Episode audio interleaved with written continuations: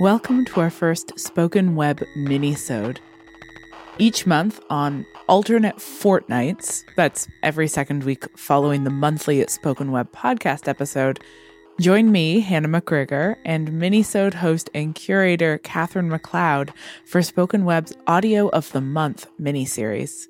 We'll share with you specially curated audio clips from deep in the Spoken Web archives an extension of Katherine's Audio of the Week series at spokenweb.ca, Katherine brings her favorite audio each month to the Spoken Web podcast. So if you love what you hear, make sure to head over to spokenweb.ca for more. Without further ado, here is Katherine McLeod with Spoken Web's inaugural Audio of the Month mini stories about how literature sounds. At the end of 2019, I was listening back through the December readings in the Sir George Williams poetry series, and I started exploring the reading by Daryl Hine. At first, I considered selecting his reading of the final poem, The Trout, but then I noticed something else a note for one timestamp indicating that Hine had introduced and read, quote, an unknown poem, end quote. As I listened to his introduction to that poem, I realized that he was preparing the audience for the now famous poem Point Grey, which at the time of this reading was not yet published. In fact, the introducer of Hine at the start of the reading had mentioned that Minutes, the collection that contained Point Grey, would be published in the new year, 1968. That voice of the introducer was listed as unknown too, but it sounded a great deal like Margaret Atwood, possibly meaning that this was the first time that Atwood heard Point Grey, a point to expand upon elsewhere, and perhaps even to confirm through an audio of the week in the new year.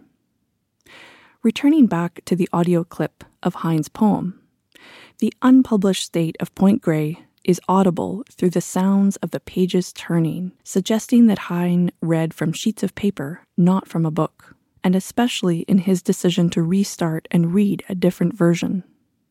He introduced the poem by describing its view from the University of British Columbia, or Point Grey, clarifying that, quote, I don't mean the university by any of the architectural things I mention in this poem, but I'm talking about the beach, a very beautiful, barren, Pacific beach that lies below Point Grey, end quote. Many years ago, I heard this poem read in a classroom at UBC, overlooking the same view where, quote, rain makes specters of the mountains, end quote. Here was Point Grey on this recording as I listen from Montreal, where this poem was read in 1967, soon to be published in 1968, and anthologized in poetry collections for years to come. Um, well, I also, uh, this year or was it last, returned to my place of origin, British Columbia, Grey, which will be familiar to some of you as the site of the University of British Columbia.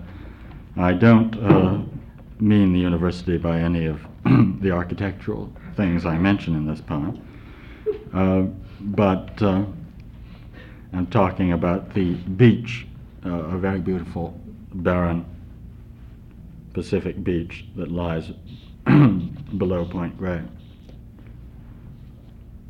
Brought up as I was to judge the weather, whether it was fair or overcast, well,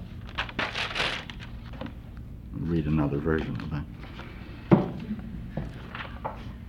Uh, excuse me. Brought up as I was to ask of the weather, whether it is fair or overcast, here at least it is a pretty morning, the first fine day, as I am told, in months.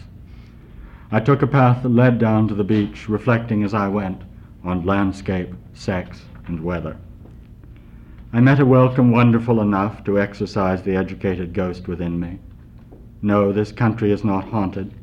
Only the rain makes specters of the mountains.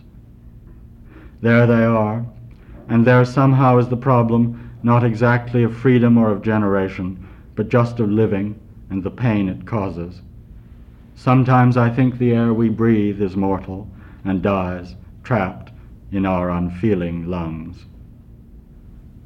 Not too distant, the mountains in the morning dropped their dim approval on the gesture with which, enthralled, I greeted all this grandeur.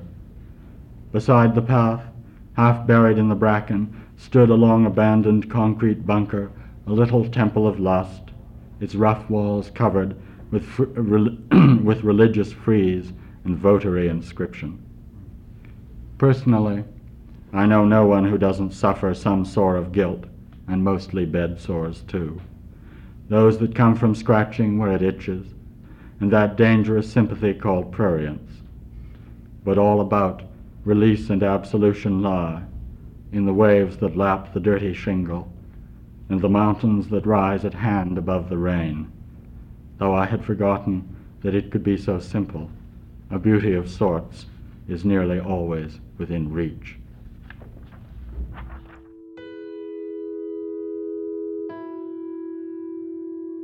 Head to spokenweb.ca to find the entire recording where this selection is from. I'm Katherine McLeod, and tune in next month for another deep dive into Spoken Web's audio collections.